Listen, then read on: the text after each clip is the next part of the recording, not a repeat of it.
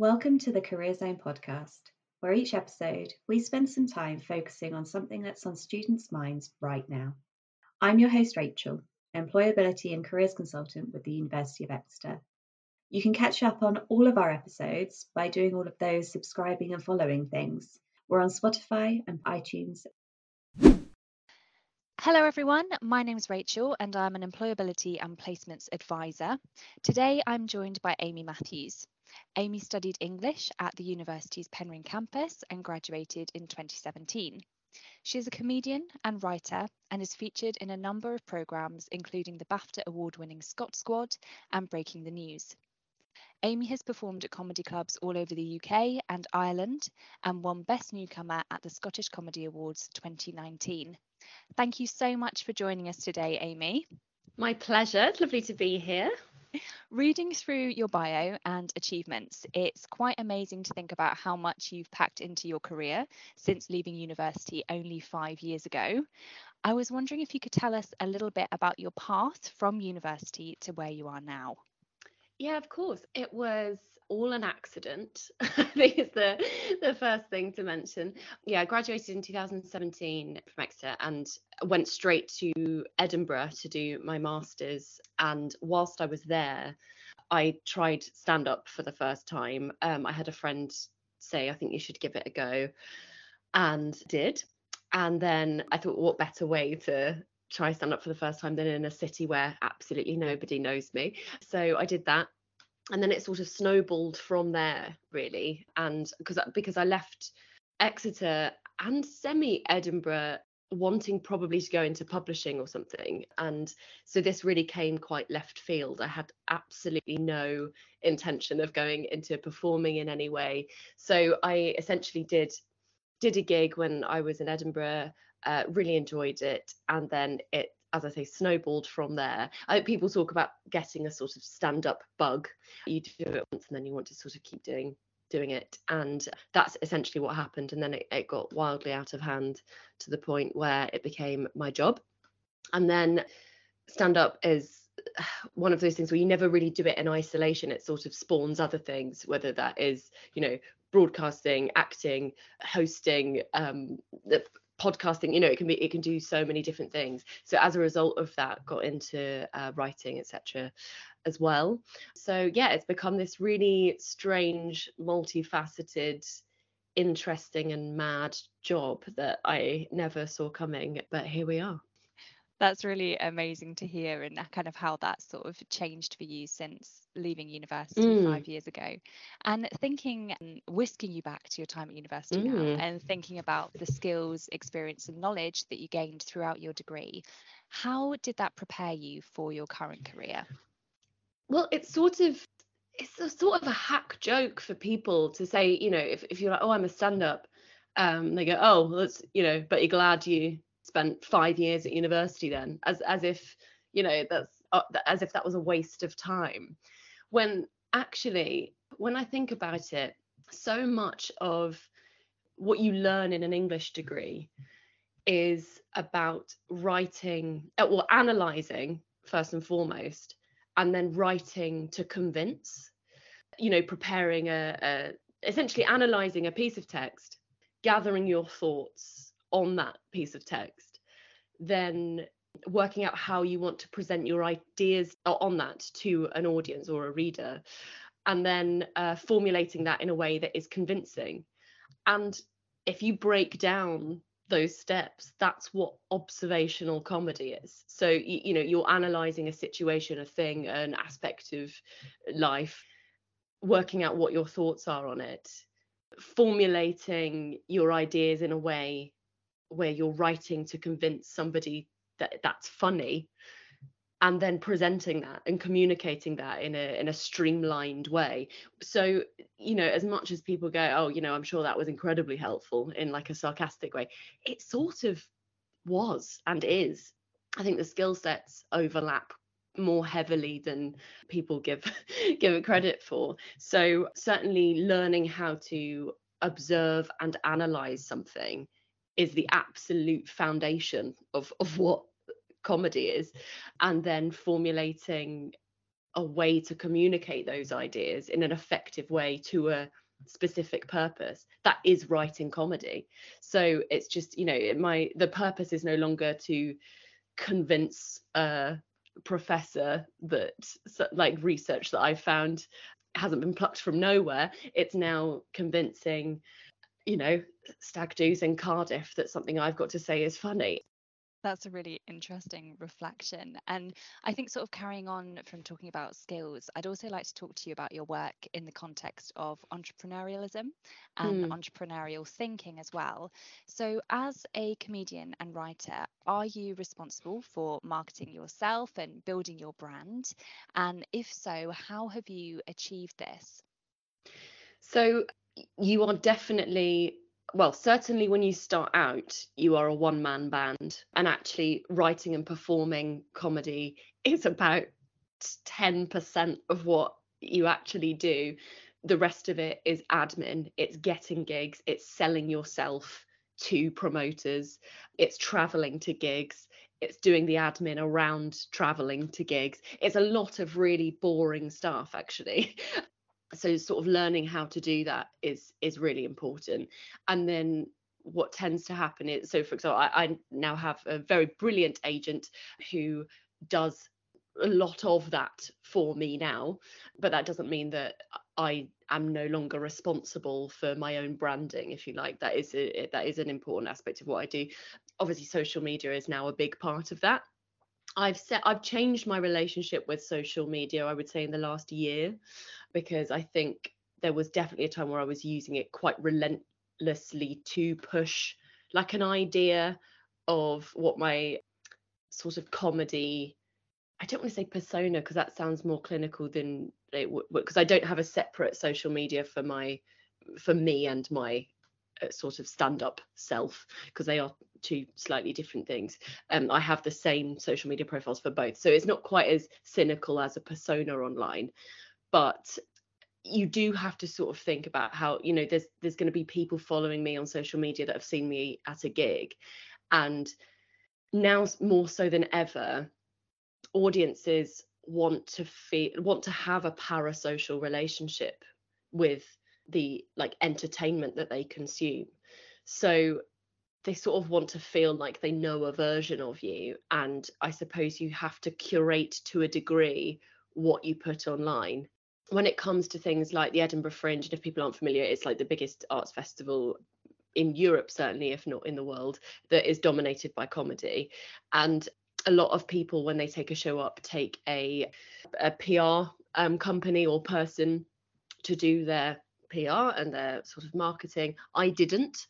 And I think we're seeing a shift away from that in comedy, because essentially it's kind of, there's been a movement into a much more kind of punk, self-made way of of marketing yourself online. People now can, you know, clip up their own stand-up clips and put it online and curate their own following and generate their own following. Um, if you've got a podcast, that is a, a ready-made audience for yourself. So it's going to be interesting in the coming sort of weeks, months, years to see how that that sort of self-made online curation of an audience, to see what that does to how relevant and important P R companies are to to comedians. Obviously that's quite comedy specific, but but yeah, as far as personal branding goes, I think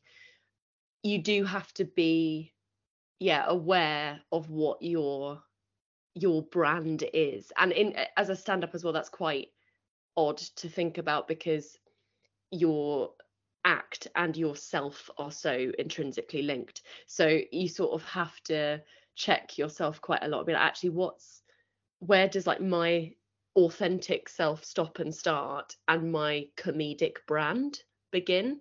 Because I think it can get quite mucky. Amy, networking is a key career skill that we encourage our students to explore. Mm. How have you developed and used your networking skills throughout your career so far? So, so yeah, networking absolutely is does exist, and it's important in this job.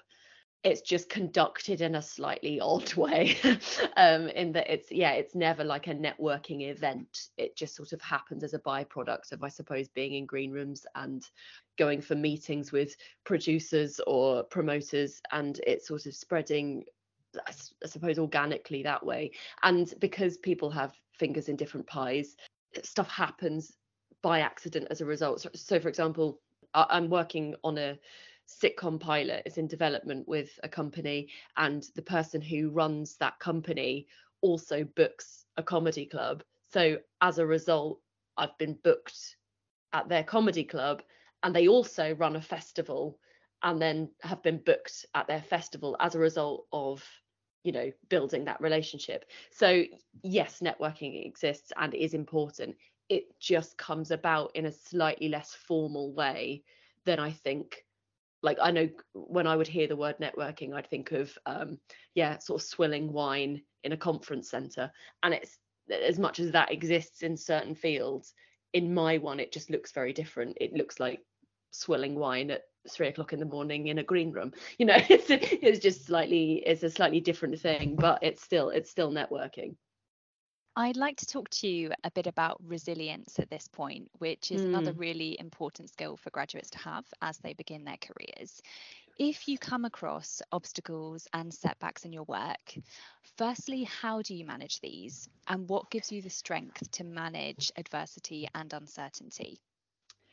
So I think one thing that has always helped me is that the stakes of what I do are very different to somebody who said, like, my bad day at work is not the same as a surgeon's bad day at work. So I think perspective is helpful.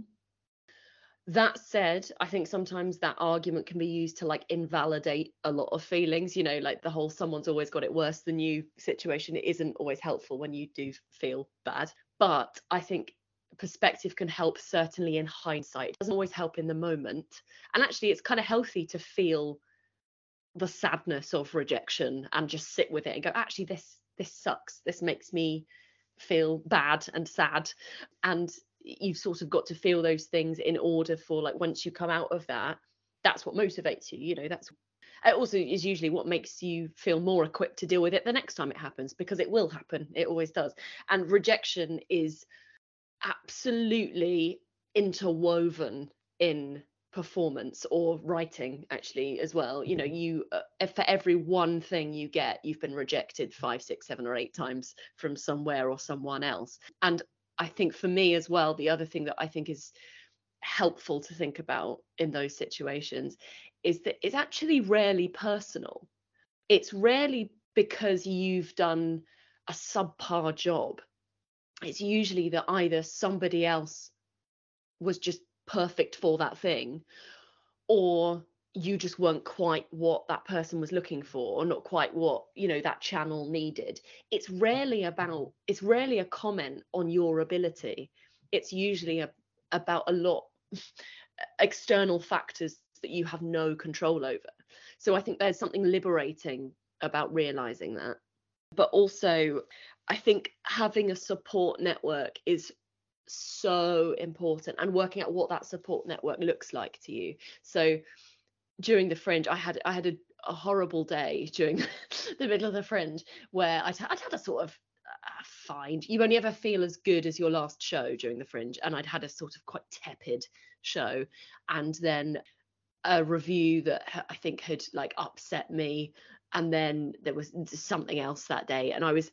At five minutes before going on stage for my show that day, I I was that close to just running into the hills and going, I can't, I cannot do this. I'm exhausted and vulnerable and sad.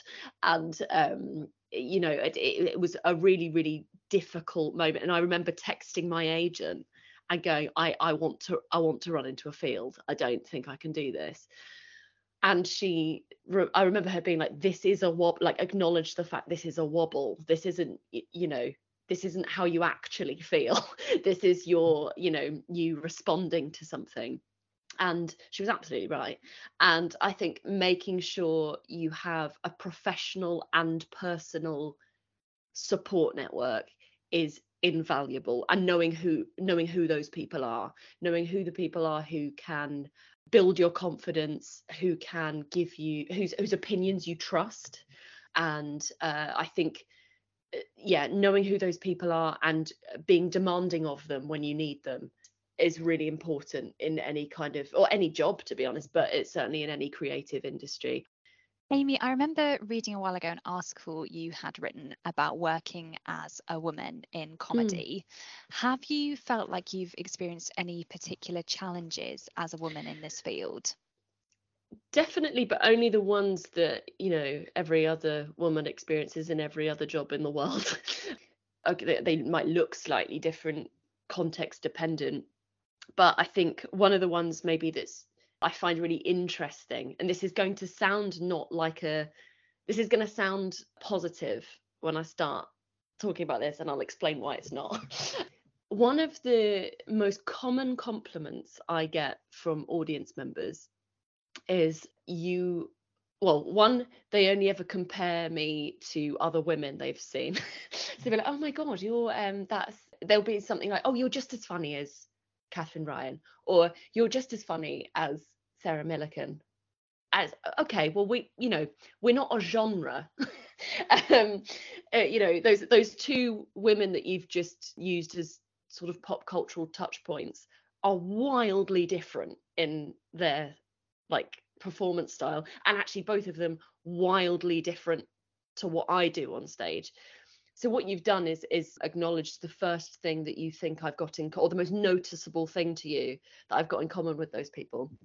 The only other thing that I would say is different for women, and again, this isn't really, this is the same as every other job and just living life, is the things that I have to think about when booking gigs are not the things my male counterparts have to think about. I have to think about whether I can, aff- like, can I factor in a taxi to the venue, because I, I don't know if I want to walk there because I I leave a gig at midnight, you know, th- those kind of things, or making sure the hotel I'm staying in makes me feel safe.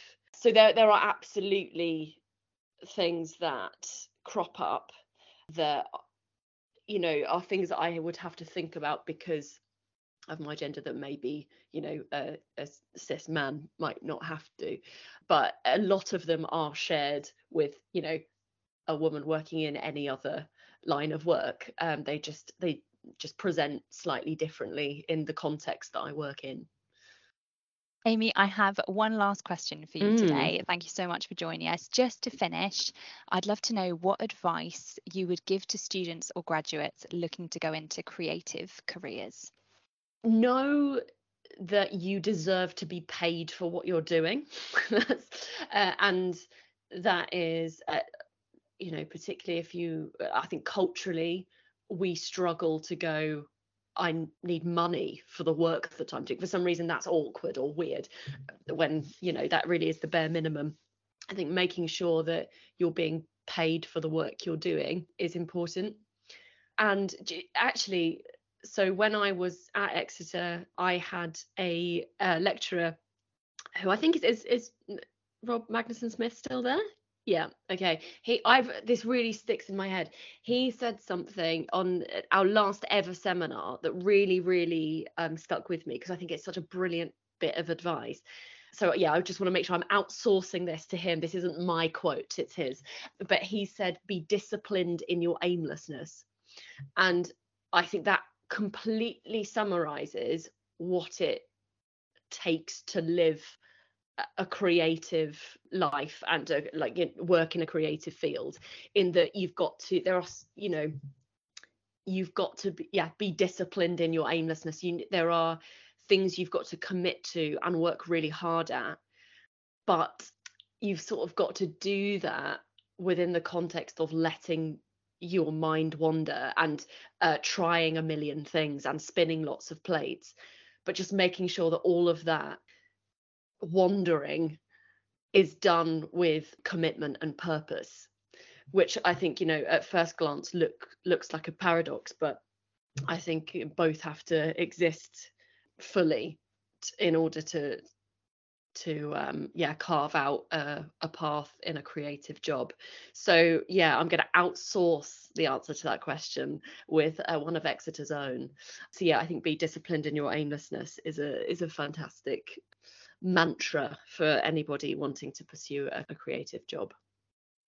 Fantastic. Thank you so much, Amy. That's a lovely way for us to close.